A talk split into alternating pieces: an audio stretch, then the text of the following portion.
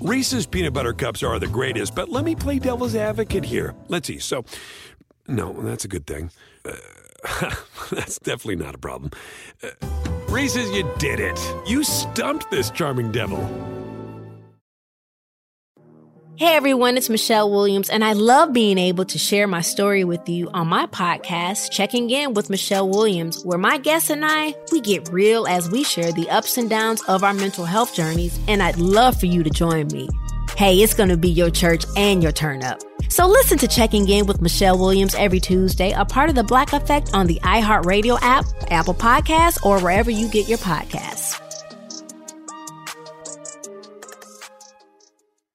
SportsGrid.com. Betting insights and entertainment at your fingertips 24 7 as our team covers the most important topics in sports wagering real time odds, predictive betting models, expert picks, and more. Want the edge? Then get on the grid. SportsGrid.com.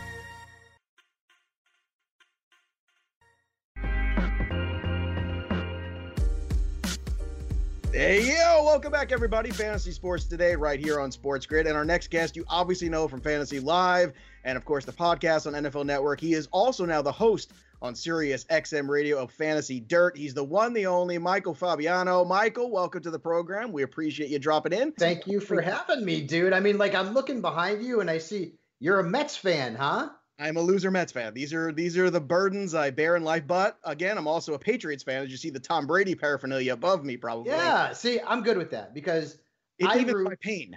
I root for the Yankees, Mhm. the Cowboys, Mhm. and the Lakers. And what do those three teams all have in common? They Winning. were all the they were all the teams that were winning when I started rooting for sports teams back in the early 80s. So I get crap constantly for that. But I don't have like the geographic limitation on fandom.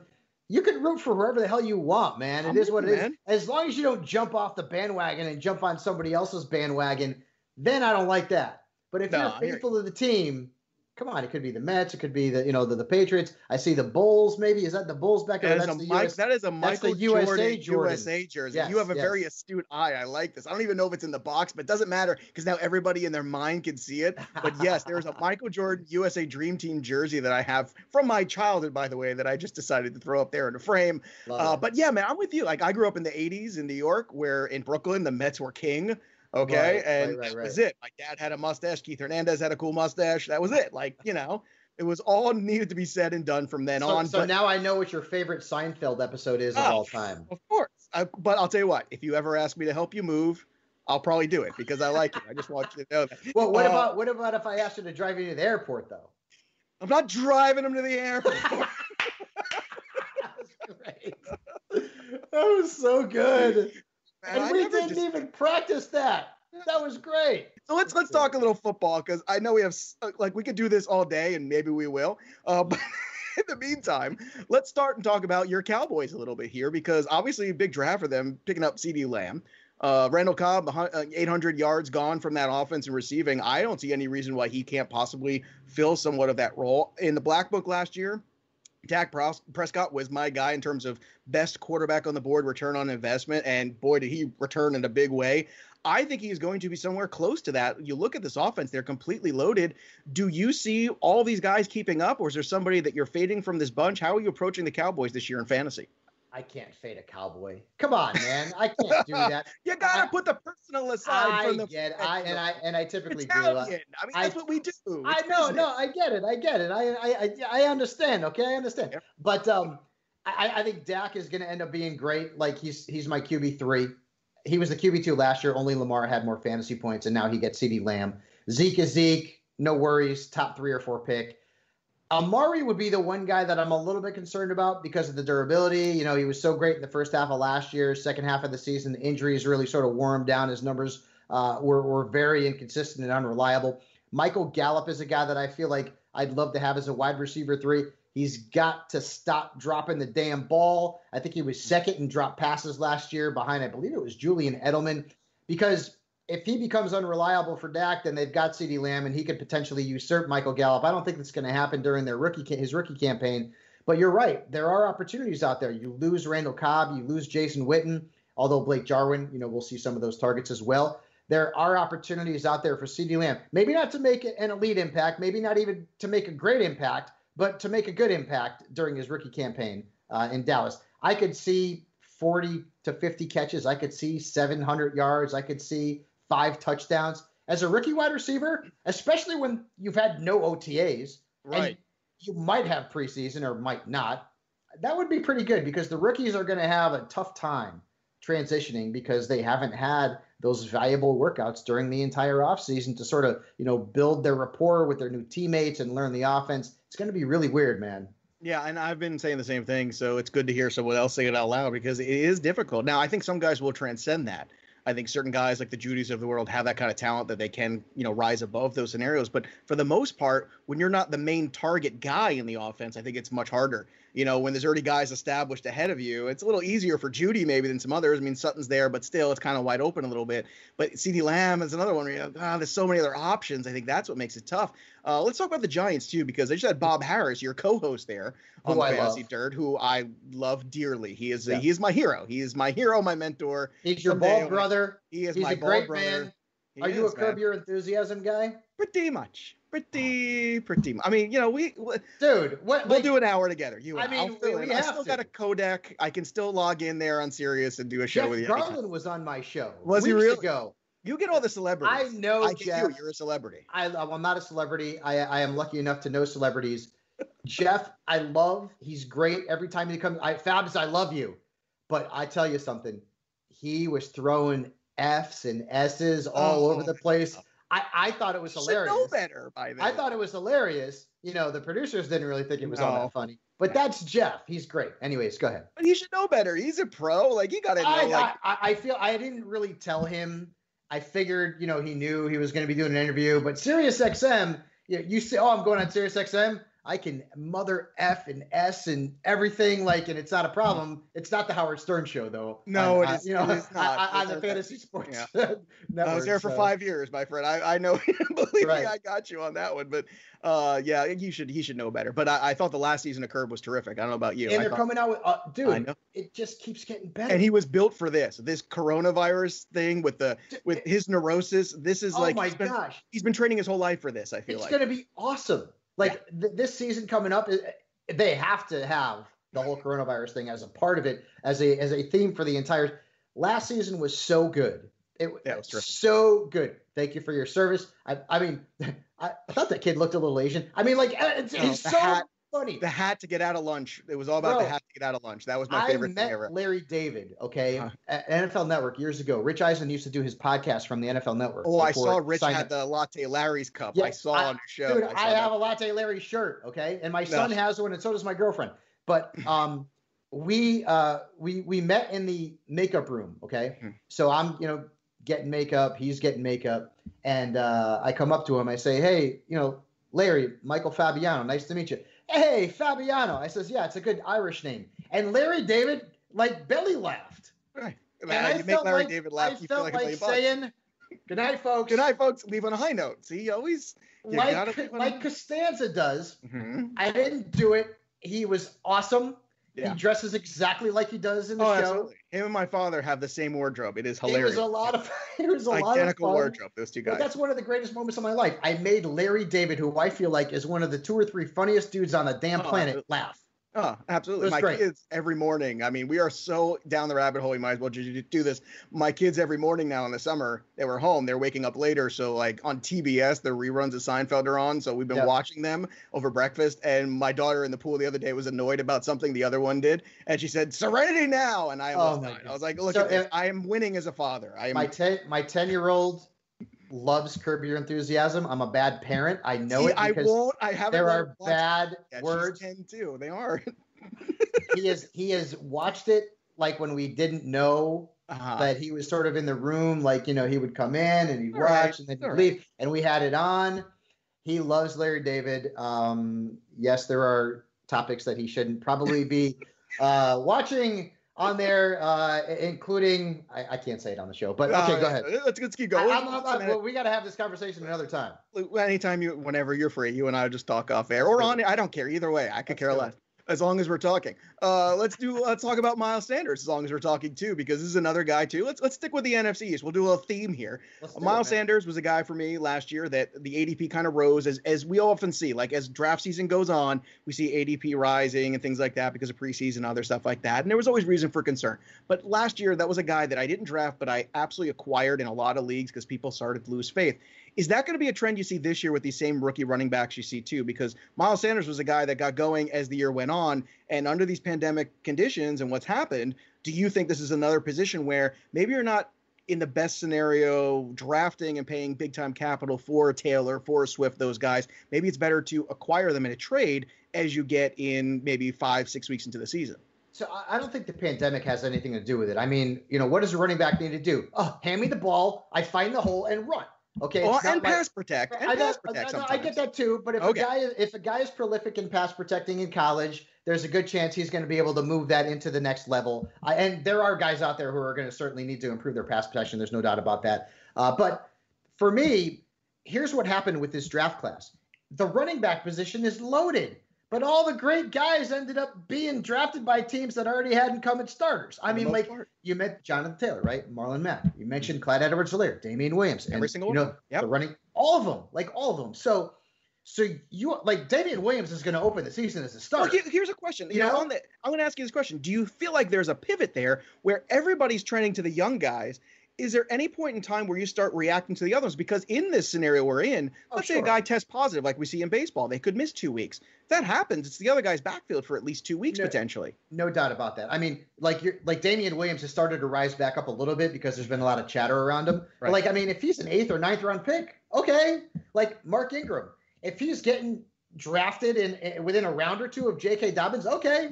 You know, I'll uh, on Johnson. Uh, he's going to end up being later. Marlon Mack is going to end up being later, but Marlon Mack could open the season as a starter too. Had a thousand yards last year. I know he's not. He's not like a garbage back. Like he was good yeah. and he's young and he's explosive. So like, and only one year left, right? You would think they'd want to burn him and turn him. Exactly, and he's in a, he's in that contract, so he's going to want to actually put up some numbers because he's going to, I would think, probably not be with the Colts next season. I mean, time will tell. So so there's benefit to this. You have to have faith in the rookie running back that you're drafting that at some point during the course of the season, they're going to take over the job. Like Clyde Edwards-Helaire, I don't think he's going to be the guy in week one. Maybe it won't be until week four or week five, but he will eventually, I feel like, lead that backfield in touches. Last year, Damien Williams, who should have been the MVP in the Super Bowl, by the way, from a fantasy perspective, 21% of his points came on two runs, like two mm. plays. That was it. He had the yeah. two long touchdowns. And so I don't know that I think he is a he's certainly not a, better a better athlete than Clyde Edwards-Helaire. He's certainly not a better pass catcher than Clyde Edwards-Helaire. But because he's a veteran who helped this team win a Super Bowl, there's respect there, and he's going to end up being the guy I believe to start the season. But you have it, it, D'Andre Swift. I feel like he's going to be the guy throughout the course of the season. But on Johnson is there. Nothing is for certain here, especially when it comes to these rookie backs and the veterans that are in front of them in the depth chart. We could end up seeing some messy backfield committees yeah. to start the season. We, we really could. You have to have faith that at some point talent and upside will overcome uh, a veteran status on the depth chart. All right, we're up against it here. Where can everybody hear the show? When's it on and what channel? Go ahead, go do the whole thing. Sirius XM, Fantasy Sports Radio, Sirius 210, XM 87, me, Bob Harris, your bald brother, Mike Dempsey. oh, my other brother. These are all my bald brothers. Oh my guys. Eastern a... time, Monday through Friday. Come check it out. We talk about fantasy football. We talk to celebrities. We talk about sports. We talk about wrestling. We had Dolph Ziggler on a couple of days ago. You can find it all, my friend. Thank you for having me on. Always a pleasure. We'll be right back on Sports Grid right after this.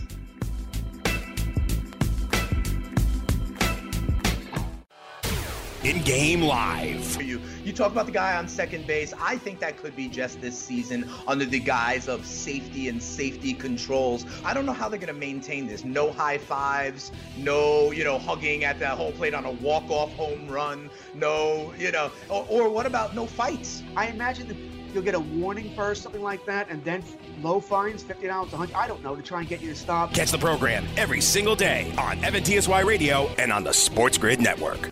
SportsGrid.com. Betting insights and entertainment at your fingertips 24 7 as our team covers the most important topics in sports wagering real time odds, predictive betting models, expert picks, and more. Want the edge? Then get on the grid. SportsGrid.com. Hey everyone, it's Michelle Williams, and I love being able to share my story with you on my podcast, Checking In with Michelle Williams, where my guests and I get real as we share the ups and downs of our mental health journeys, and I'd love for you to join me. I'm still on my own journey, but I want to be transparent with you because as I was posting all the highlights of my life on social media, I was breaking down and too many people fall victim to the picture perfect image of the high life. So I created a space to discuss the good and the bad. We can laugh, man. We we gonna learn, and most of all, I hope to inspire you to go on this journey with me to better mental health. This is gonna be your church, your turn up, and everything in between. So join me on my podcast, Checking In with Michelle Williams, a safe space for every kind of person. Listen to Checking In with Michelle Williams every Tuesday, a part of the Black Effect on the iHeartRadio app, Apple Podcasts, or wherever you get your podcasts.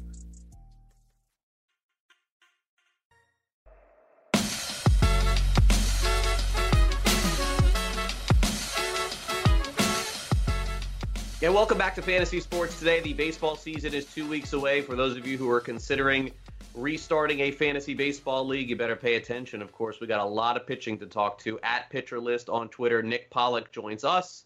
We're going to go into some of the opening day starters around the league, some potential sleepers as well. You can follow on Twitter at Pitcher List. Nick, it's great to catch up with you again. How are you? Yeah, it's great being here, Craig. Thanks so much. And again, I'm so excited, so excited. Two weeks away from real MLB baseball happening, things to actually talk about, storylines coming to fruition.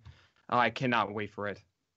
Yeah, and I and I would ask you this: like, th- there's been like debate going back and forth as to redrafting, restarting. Should mm-hmm. you play? Should you do it at all? I, I, think that for us here, of course, using FanDuel and playing in DFS, that's a guarantee. Sure. But as far as like playing in a season-long league, uh, in, in terms of me, I've had a hard time uh, for myself a little bit getting motivated, but I've yeah. had a harder time getting my uh, league mates getting back motivated again. It's like everyone seems like they're very excited about baseball, but they're not excited about sitting down for two hours again and drafting they're just not sure that this whole thing is going to play out. Yeah, I completely understand that. Uh, what I've been saying is embrace the chaos. This this two months is going to be just completely ridiculous. I mean, it's obviously to me as a fantasy baseball player, well, I recognize it's not going to be the same exact experience as 162 games that we normally go through for six plus months.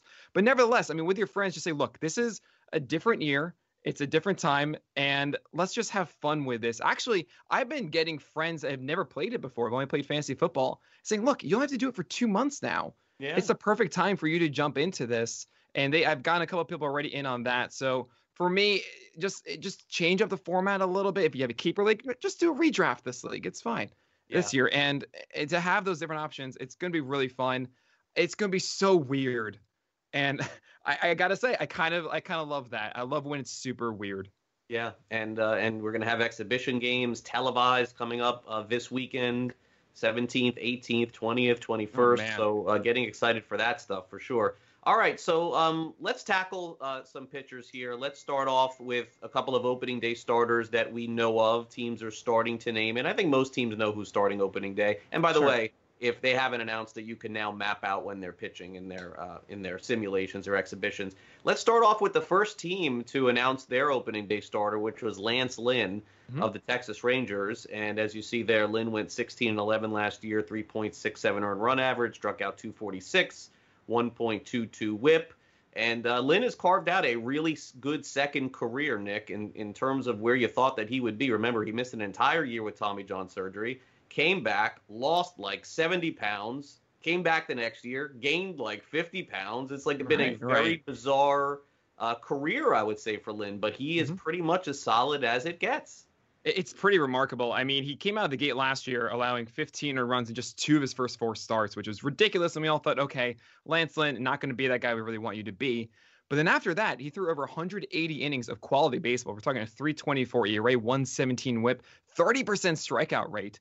And what happened was that his four seamer was absurd. I mean, we talk about Gerrit Cole's being ridiculous and incredible.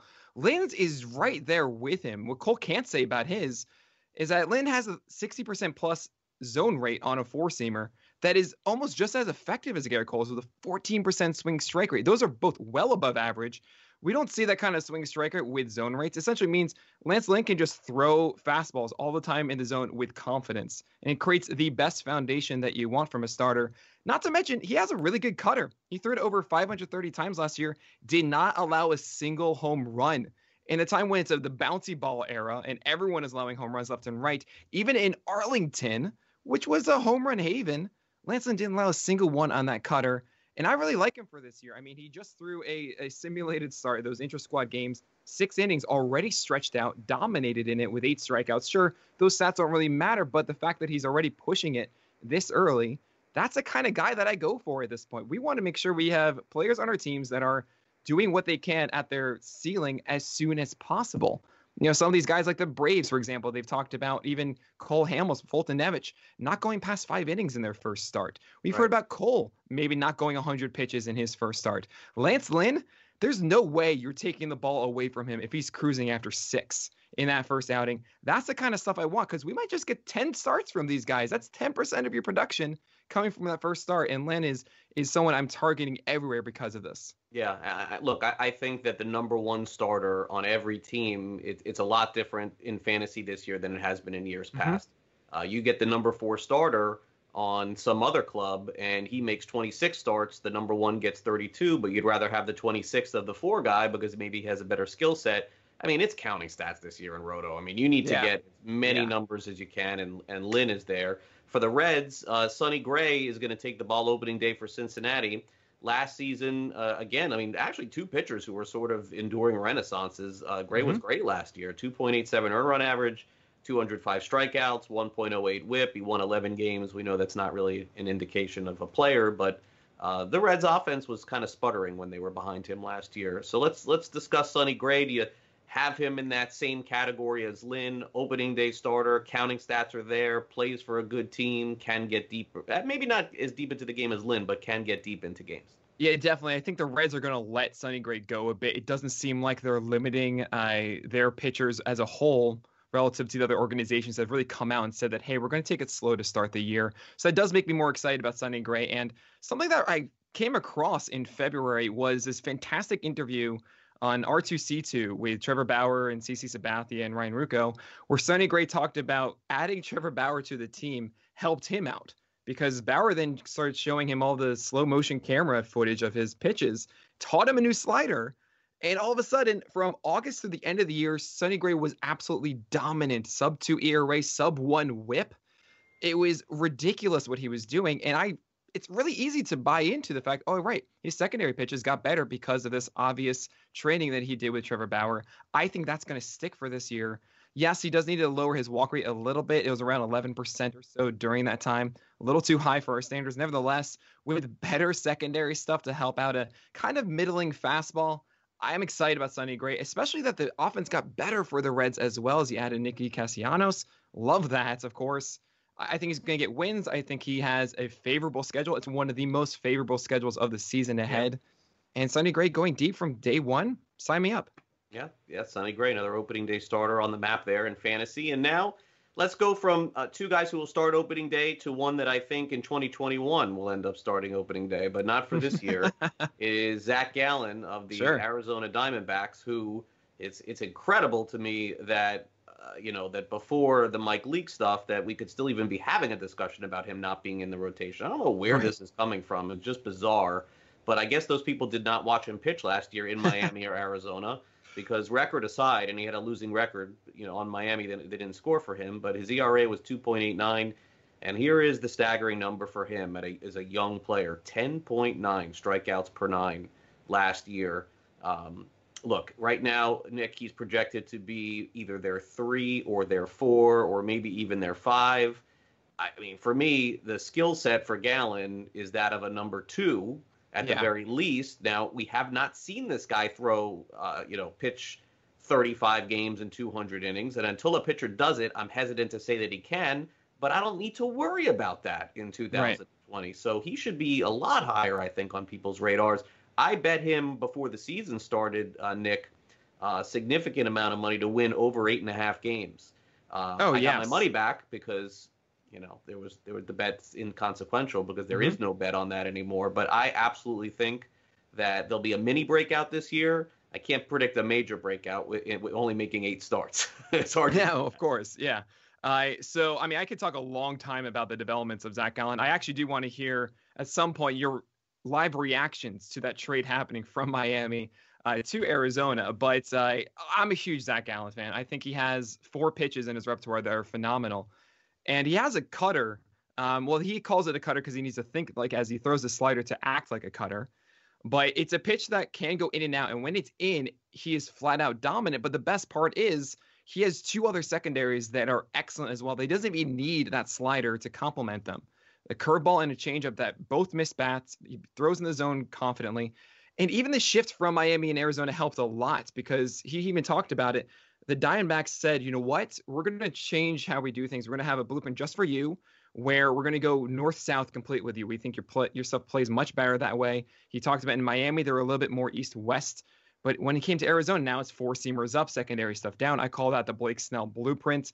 I love seeing that. It's a path to success in the majors when you have the stuff for it. And Gallen certainly does. The only hesitation I would have is maybe the Diamondbacks at the end of their staff are not going to let him go this loose, as we were just talking about with Lance Lynn and with Sonny Gray. But nevertheless, Zach Gallen, I mean, he threw well over 150 pitches last year, sorry, innings last year. Yeah. I think that he's just going to go and they're going to be really leaning on him during the season. They have a fantastic rotation, and we were there as well. Obviously, they added Bumgarner too. Right. And I and Robbie Ray, of course, you never know how he's going to be, but I mean, if he's killing it, that can be a phenomenal rotation. And they're going to need him on that fourth day to say, "Hey, look, we need that win today to make that playoff push." So I think Gallen is just going to well outperform his current ADP. I think he's going to make so many people happy. And you're talking about volume. He's going to get those strikeouts. He was getting constantly eight, nine strikeout Yeah, games yeah. all through August and September as a Diamondback. Huge fan of Gallen. Yeah, he he he will have to learn to pitch to more contact. He does not get deep into games, and it happened in Miami, uh, especially in the first couple innings. Uh, you know, too many pitches, not being as aggressive, Mhm. walking guys, and I think that that will come down in time. Uh, wins will be still hard to come by. I think for him. I don't I don't think he's going to turn into in a 162 a, a 15 game winner anytime Mhm. soon because he's going to have to. You know, I mean, he's you have to pitch into the sixth, seventh inning in order to preserve that bullpen. Right, You got to right. get to that point. You can't just con- consistently go five and count on your team having a lead. That's not possible. All right, uh, Nick. Before before we let you go, uh, pitcher Yeah. list. Uh, tell us uh, the latest. What's going on over there, and certainly how people can uh, get involved on everything that you have in all of your pitching breakdowns. Yeah, of course. Uh, check out pitchlist.com. We're doing about 15 to 20 pieces of content in season as that goes on. All your daily ranks of starters, your SP roundup going over all starters from the night before, talking about relievers that day for Vulture wins and saves. We have everything covered during the regular season. Of course, get PL Plus as pitchlist.com slash plus. You can hang out with us on our Discord, see the site ad free as well. So you can actually talk to our staff and get up to the minute fantasy advice for your team. So definitely check us out there. But yeah, listen to our On the Corner podcast as well, First Pitch Podcast in the morning. And we hope to see you on Twitter and on our Discord as well. All right, awesome. Nick Pollack at Pitcher List joining us here on the Monday edition of Fantasy Sports Today. Uh, if you just joined us and you want to go back, head on over to our YouTube channel as soon as the show is over. You can hear Nick break down Lance Lynn, Sonny Gray, and the Arizona Diamondbacks young pitcher Zach Gallen. I'm sure we'll have Nick back on again soon. We'll go through some more pitchers before the Major League Baseball season kicks off on the 23rd, and then everyone starts on the 24th. Right after that. Speaking of which, we got to take a timeout here on Fantasy Sports Today. When we come back next, Joe Pisapia joins me back in the house. We continue more fantasy discussion at Sports Grid is where you follow us on Twitter. You can follow me on Twitter at Craig Mish as well. Don't go away. We are back right after this.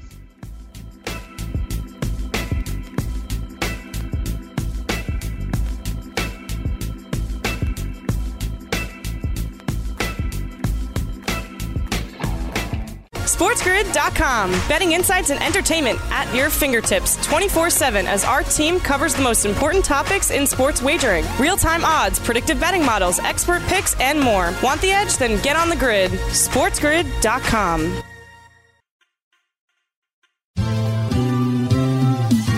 Have you written a book and need some insight into what comes next? Or are you passionate about cooking and want to know how to make it your career? Or maybe you just want to hear insider stories about the entertainment industry. Either way, we've got you covered with the Two Guys from Hollywood podcast. I'm Alan Nevins, a literary agent and talent manager. And I'm Joey Santos, a columnist and celebrity chef. And on our podcast, Two Guys from Hollywood, we bring our expertise to the table with, of course, delicious cocktails and all kinds of recipes for you to try at home. So grab a drink and join us. We've got a wide range of celebrity guests and Hollywood insiders to discuss pop culture, publishing, and entertainment. And we'll provide you with an unfiltered and sometimes brutally honest show about Hollywood. As we like to say, we don't dish, we serve. Listen and follow Two Guys from Hollywood on the iHeartRadio app, Apple Podcasts, or wherever you listen to podcasts. We'll talk at you soon.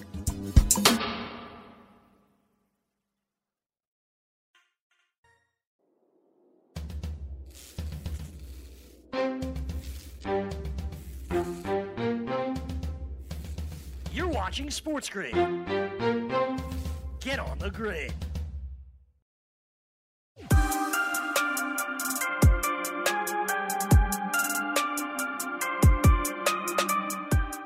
And welcome back to FanDuel Sportsbook, actively taking bets on the 2020 Major League Baseball season. If you're doing any kind of season win totals, I doubt that they're going to be on a sliding scale this year. So you want to get those in by the time opening day starts, either next Thursday if you're in on the Yankees or Nationals, and then next Friday for everybody else. And so if you want to go back on demand and check out our YouTube channel, Sports Grid, Joe and I have reviewed the season win totals for all the teams basically up to the letter S.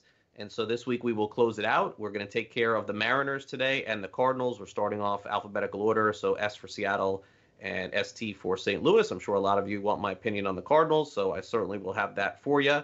Uh, but Joe, let's start off today by talking about the Seattle Mariners. Now, the Mariners win total at the FanDuel Sportsbook is sitting right at 24 and a half, minus 106 on the over, minus 116 on the under. So a little bit of a lean toward the under here, risking $116 to win 100. Not not terrible there, and 106 to win 100 on the over. Uh, Seattle is a uh, little bit of a stranger team, Joe, going into this season. I think it's one of those teams that really needed minor league development, not as much major league development.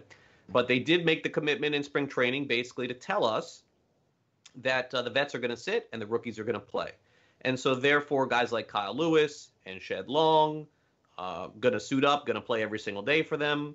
And guys like Dee Gordon are going to come off the bench. Of course, Haniger has been hurt, and there's still no timeline on him. So this was sort of of a development year for the Mariners, where I, I don't feel like they tore it all the way down, but they tore it down to the point where you know that they're you know in that year two or year three sort of of that rebuild, and they have a hot young prospect who they think is going to help them a lot in the future too. But again, um, you know anything can happen with that.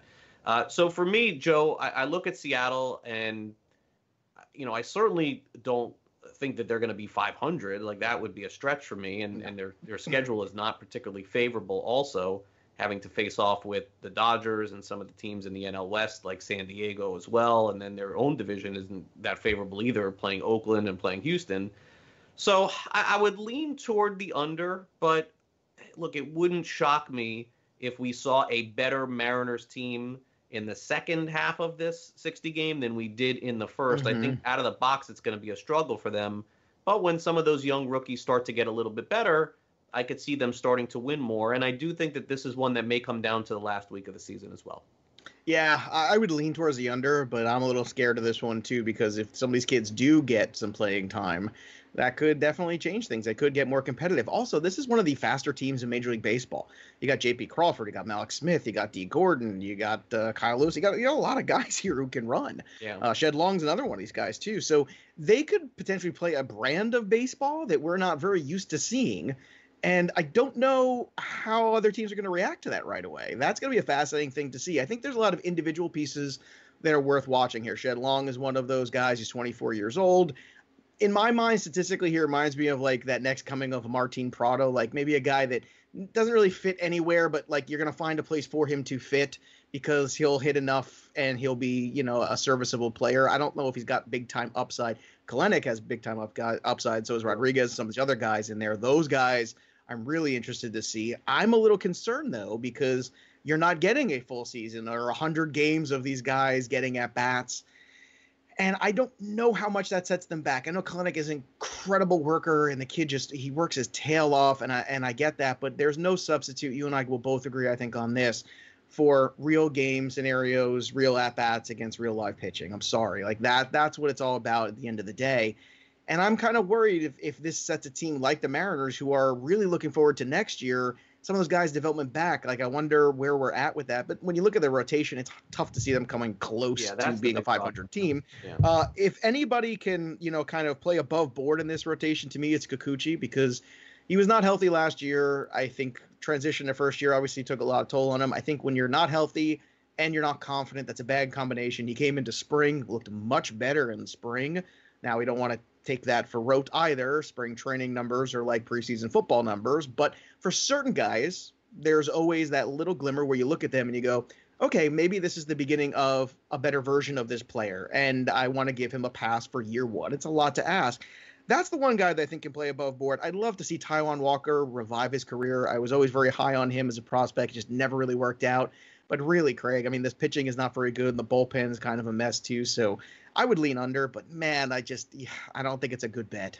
Yeah, I, I, I don't love it either. I would would lean under as well. I, I think that you know my fear for going under on this is what happens if they call up these kids to play the last couple of weeks if Kelenic and Rodriguez like they have them on the 60 man roster. So you know that's certainly interesting. Uh, the other part of this is that look, Mallex Smith is a game changer on the bases. He has not been there yet for the Mariners, so um, I don't know what his you know what the story will be for him.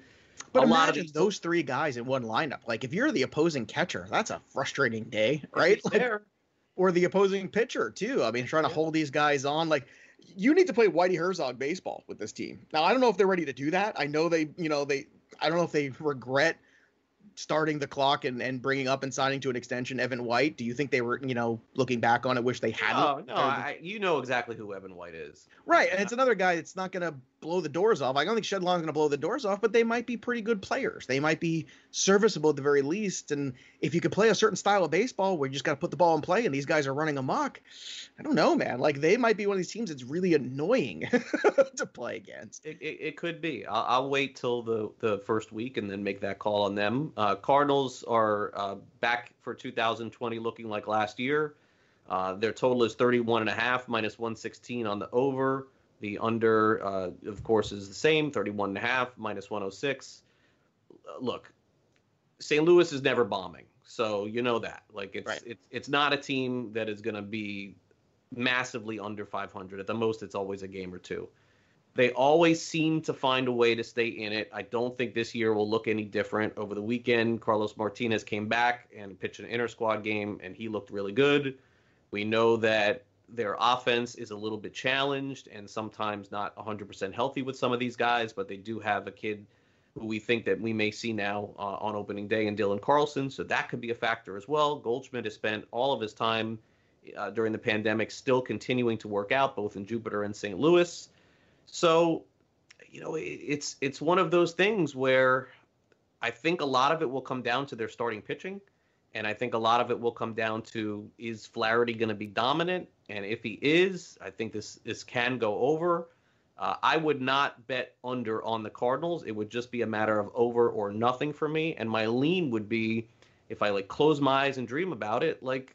Yeah, I mean the Cardinals should be able to win 33 or 34 I games. agree. This is I not really asking a lot. No, it's over like by by two games or one game, but I think it's over. I do, I, and I and I'm one of these guys that, yeah, it's like Jack Flaherty was brilliant in the second half last year. He year under two. I mean, everything you could possibly ask for Jack Flaherty, he did. And there's a lot of people that want to point out all the time, well, you can't sustain that. You can't. Well, no, of course you can't sustain that. But it doesn't mean that Jack Flaherty hasn't turned the page in his career. It doesn't matter that he's now closer to the DeGroms and Strasburgs than he was the prospect guy with potential. So, you know, let's at least acknowledge that this guy has crossed over into that elite discussion. Whether or not we want to anoint him as elite, I the fact do. of the matter is, I do too. The fact of the matter is, he had elite starts in the second half last year. So I think he is. The trouble is, what do you have after that? Now, if you have Carlos Martinez, you've got something. I think when you look at the uh, finer stats of Dakota Hudson, the win totals or something, if you go deeper, Okay. the FIP and things like that, there's a lot of regression potentially in Hudson this year. There's a guy that did miss a ton of bats. That's always a concern too. So I think he basically everything broke right for him last year. Mikolas is not my kind of pitcher. Again, I don't love the guys that don't have big time strikeouts. It's also I don't very- either, but also keep in mind this was not a guy that wasn't going to pitch until now anyway. He was True. to miss half the season, and now he's there, so that right. changes the view on him. And Um, yeah, and then look if if they hold on to Liberatore, and I'm not sure that they will, but if they hold on to Liberatore and he's able to jump into this rotation, I've talked about how much I like Kwang Hyun Kim. I think well, who's out then? Is Wainwright out if Kim is in? No, I think that they're all in. Who well, then you've got Flaherty, Hudson, Mikolas, Wainwright, Kim. But I didn't mention Carlos Martinez who you want to put in there. So somebody's getting bounced. Yeah, no, that's fair. Yeah, and no, the problem is, if Kim that, gets bounced, yeah, no, you Kim, have five Kim would probably have to be the swing guy in that case. But that's tough, man, because you got five righties in this rotation, and I don't know if that's that's the best idea. I know it's a 60 game season, but Craig, don't you have to have a lefty in there? I I would still say that even with all five of those guys being healthy to start, I would say that if Kim is healthy and you said give me the the win total for his starts, I would say he still gets four or five starts no matter what. Somehow, I okay. think. You know, I think you're probably right there. The look, the good news is he looked better than anybody I saw in right.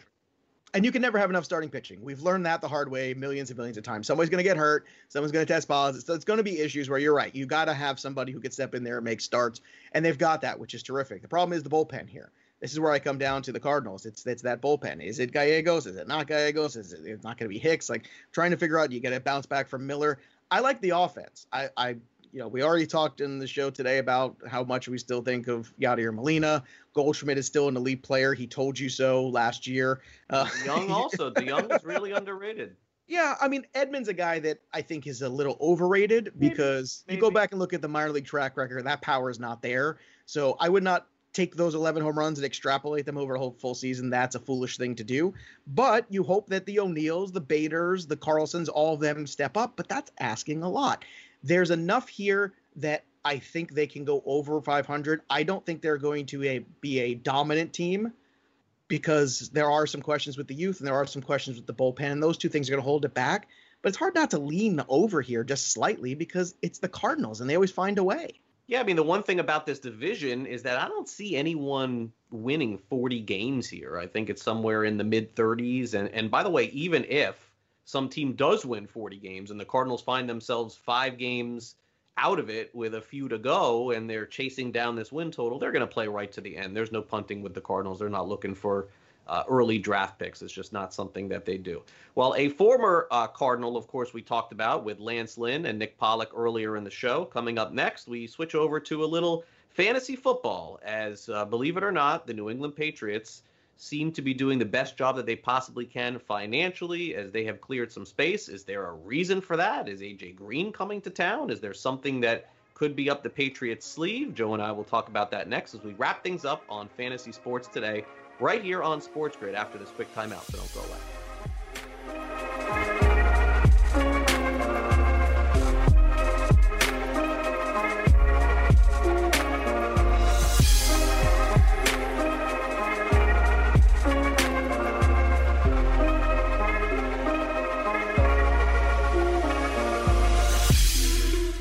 SportsGrid.com. Betting insights and entertainment at your fingertips 24 7 as our team covers the most important topics in sports wagering real time odds, predictive betting models, expert picks, and more. Want the edge? Then get on the grid. SportsGrid.com.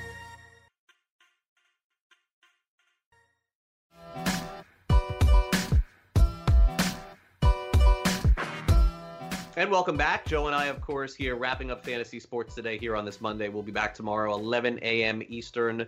Hope you guys have a great rest of your Monday. But of course, we still have some time to go here on this show. And just a couple minutes, we're going to talk about what the Patriots accomplished over the last 24, 48 hours. And maybe that means that the Patriots have something else up their sleeve for 2020, not just Cam Newton, or maybe they want to pay Cam Newton something. I don't know. Cam Newton's got to be looking at this thing going, whoa, what happened? I needed that money. Uh, we'll get to that in a second. But uh, first, you know, it, you, you heard us cover a lot of the baseball talk at the beginning of the show, and and look, I don't I don't know that we'll dive from fantasy to reality pretty quickly here because I, I don't know that from a fantasy perspective that Michael Kopech would have been uh, a monster this year. I, I, mean, that would have been hard to figure. He hasn't pitched in a year, but I think that we were all looking forward to seeing him pitch. And then over the weekend, Joe, he was just sort of like on a list as an opt out, and and that was bizarre because of course there is a young up and coming starting pitcher, and for those people who don't know who is Michael Kopech, well, Kopech was a very important piece in a trade that sent Chris Sale from Chicago to Boston. In fact, uh, Yoan Moncada, who is starting third baseman for the White Sox, was also in that deal. And the thought process was eventually that Kopech would be a starter in the White Sox rotation. Certainly, their rotation is pretty good without him right now, too, uh, with Reynaldo Lopez and Dylan Cease and Giolito and Dallas Keuchel. So, uh, from the baseball side, I think they're in good shape.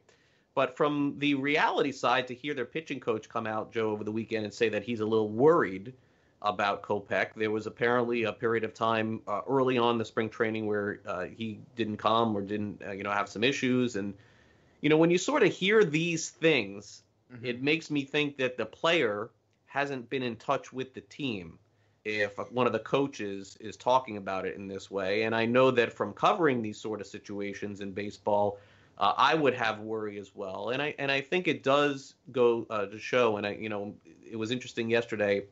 Um, my son and I you know woke up in the morning on Sunday morning, and we were just kind of you know watching. He he likes to watch baseball YouTube like old videos, mm-hmm. and I and I felt like because he knew who this player was, that you know doesn't know him personally or anything like right. you know some of the Marlins guys, but I felt like I had to have that conversation with him, and I was like you know you're going to see that uh, maybe there's going to be a story on uh, on Michael Kopech of the Chicago White Sox and not pitching. And he said, well, why is he not pitching? I said, I don't know, and I'm not sure.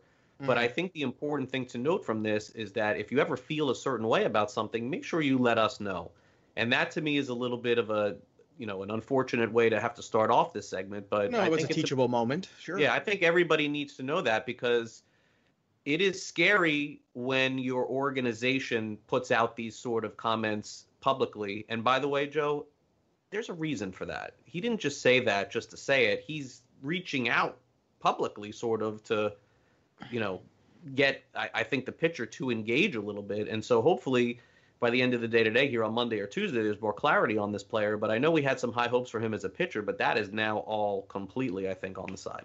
I always find it fascinating in, in your line of work when you read between the lines and when you think speculation is worthy, uh, because sometimes certain, like you said, an organization is making a point to publicly say something about it, and when sometimes we read too much into things. Like how how do you go about that personally? Because I'm always fascinated by this and, and what you do. Oh yeah, how do you I mean, find that line between the two? Yeah, it's an opinion show, and so that's my opinion. I could be mm-hmm. wrong, but I could tell you that the White Sox have been back now, Joe, for a week and a half.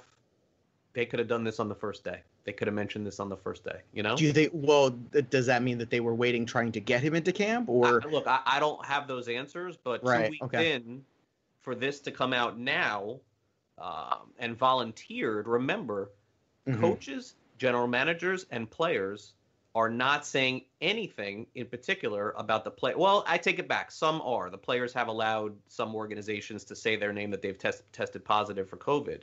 Right. But this is not one of those situations. I don't think. I don't know, but I don't think. And so for uh, Cooper, who's been around a long time and doesn't Very have to mince words, like he, he like this is I think, one of the best ones opinion, out there. Yeah. Mm-hmm. This is him saying, "Hey, like we've tried. I, I, mean, like we've tried to get in touch with him to figure out what's going on." And for him to say that he's worried and say it publicly means, I think, hey, whoever is around him right now needs to uh, spe- take special notice to make sure that he's okay. We may find out, by the way, that he is completely okay. I'm, you know, this is just my opinion on it.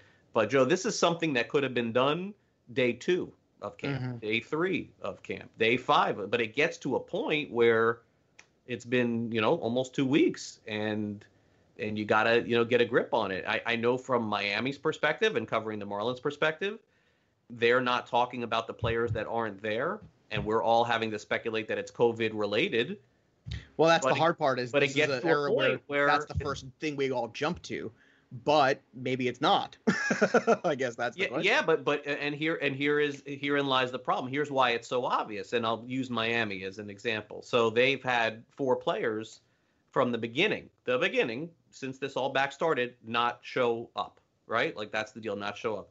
But yet over the weekend, they basically said yes, Jazz Chisholm is back with us at camp. So we un- we know mm-hmm. the scenario right, essentially right. that was out there for a couple of weeks with him not being there. It is obvious now, and I think that that's what's making it more obvious for for everyone else. Some organizations are talking about it more publicly. But again, in this particular situation, I don't think that I my concern is anything COVID related. It is more of a of a mental situation related, and um and you and you just hate to see something like this because this is actually a kid that's been pretty public over the last couple of years too. So. Yeah, look, I gotta tell you, like listening to all of this right now, uh, you know, I think anyone who has dynasty shares of Michael Kopech is probably a little concerned, and and maybe you should be. Now, I don't know if you want to overreact to this, but oh, from the I fantasy perspective, you were petrified. No Uh, question. okay, all right, so there you go. So Craig just did it for you. There you go. If you were afraid, Craig just pushed it. I mean, you you hate to the- be crass the- about it, but the reality of the situation No. is that you you root for somebody's health. But if this is a fa- if if we're talking about a fantasy conversation, Mhm. um, you know, there there's a reason why uh, it took Forrest Whitley this long, you know, to get back to the big league, you know, to be in. The, I mean, it should he should have been starting for them last year in 2019. Right. But- Well, I'm already skeptical and a little afraid of guys who throw 100 miles an hour anyway, because typically when you look back at the record of those guys, things don't work out pretty well. You know, these guys who just throw the ball so hard and they're max effort all the time. Like I like pitchers. You know, I, I like the guys who understand the art form of pitching, and I think those guys always pop to me more than the guy who's lighting up the radar gun. But that's the problem with Major League Baseball now, is we get so excited about the radar gun as opposed to other things. Now, I don't know if this is a mental health issue. I don't know if this is a No, physical we health know. issue. We have no idea. We don't know what it is. But we're but- praying for this guy. That's for sure. well, we're certainly hopeful that whatever it is, it turns out to be not the worst case scenario. But I think you are looking right now as a Michael Kopech keeper dynasty league owner that this has gone from a stock that was a very, very high stock to now a stock that is at least in question. You know, and I think when you have at least in question, then you have to make a decision. And sometimes it's a hard decision, which is do I want to sell no longer at the highest point for this player just to get oh, well, something? there's no point of selling now. No, you can't. I mean, that's well, because there might be some people out the there. dollar. I don't know if it's all the way at 10 cents yet. It's pretty much there. Well, under the circumstances of this year and the age of Kopech, and he's still unless, unless you're catching John, somebody snoozing, not paying attention. I don't know, man. A significant story when you can't. Well, you know what? This always brings me back to the same thing, which is when you're in those formats, no matter how alluring it is to have the upside. I'll give you a perfect for instance. Last year in uh, in a dynasty league, I traded a minor league still eligible Jesus Luzardo to acquire Gerrit Cole. It worked out pretty well.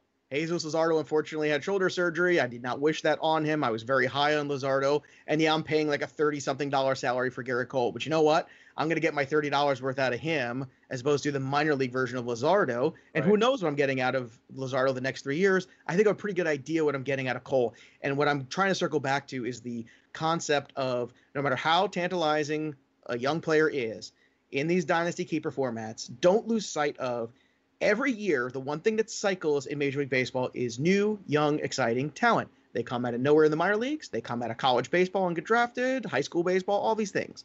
The one thing that doesn't cycle every year is really good major league talent.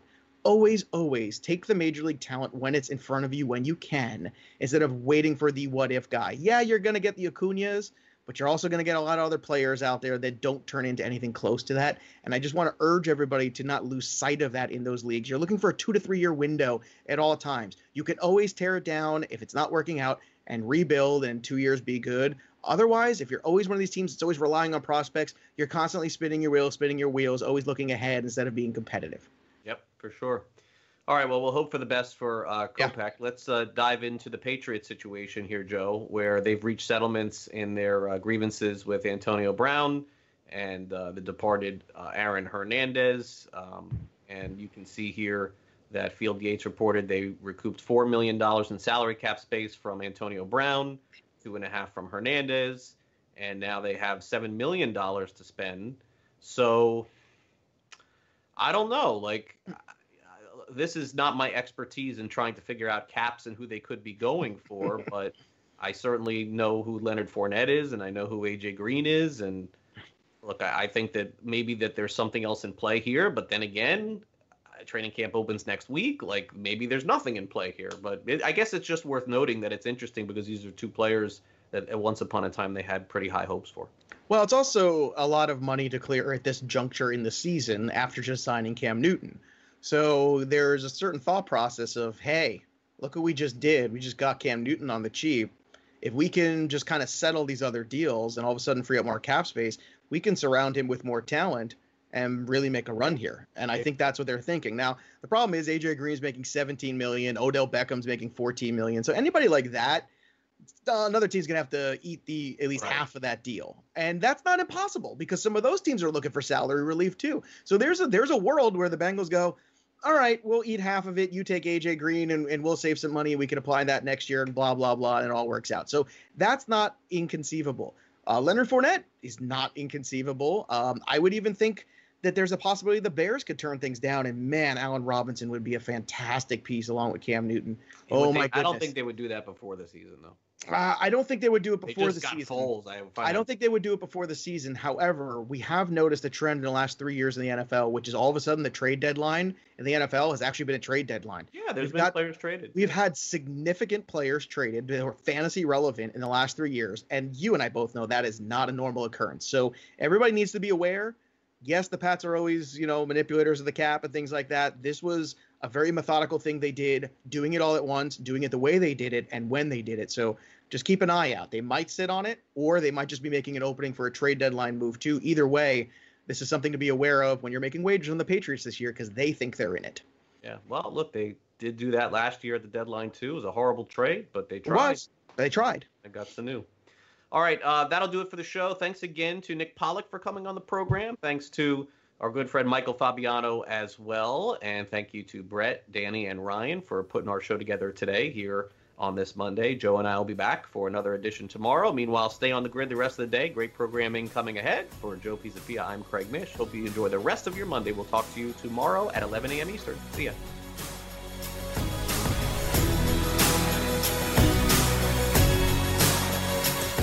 SportsGrid.com. Betting insights and entertainment at your fingertips 24 7 as our team covers the most important topics in sports wagering real time odds, predictive betting models, expert picks, and more. Want the edge? Then get on the grid. SportsGrid.com.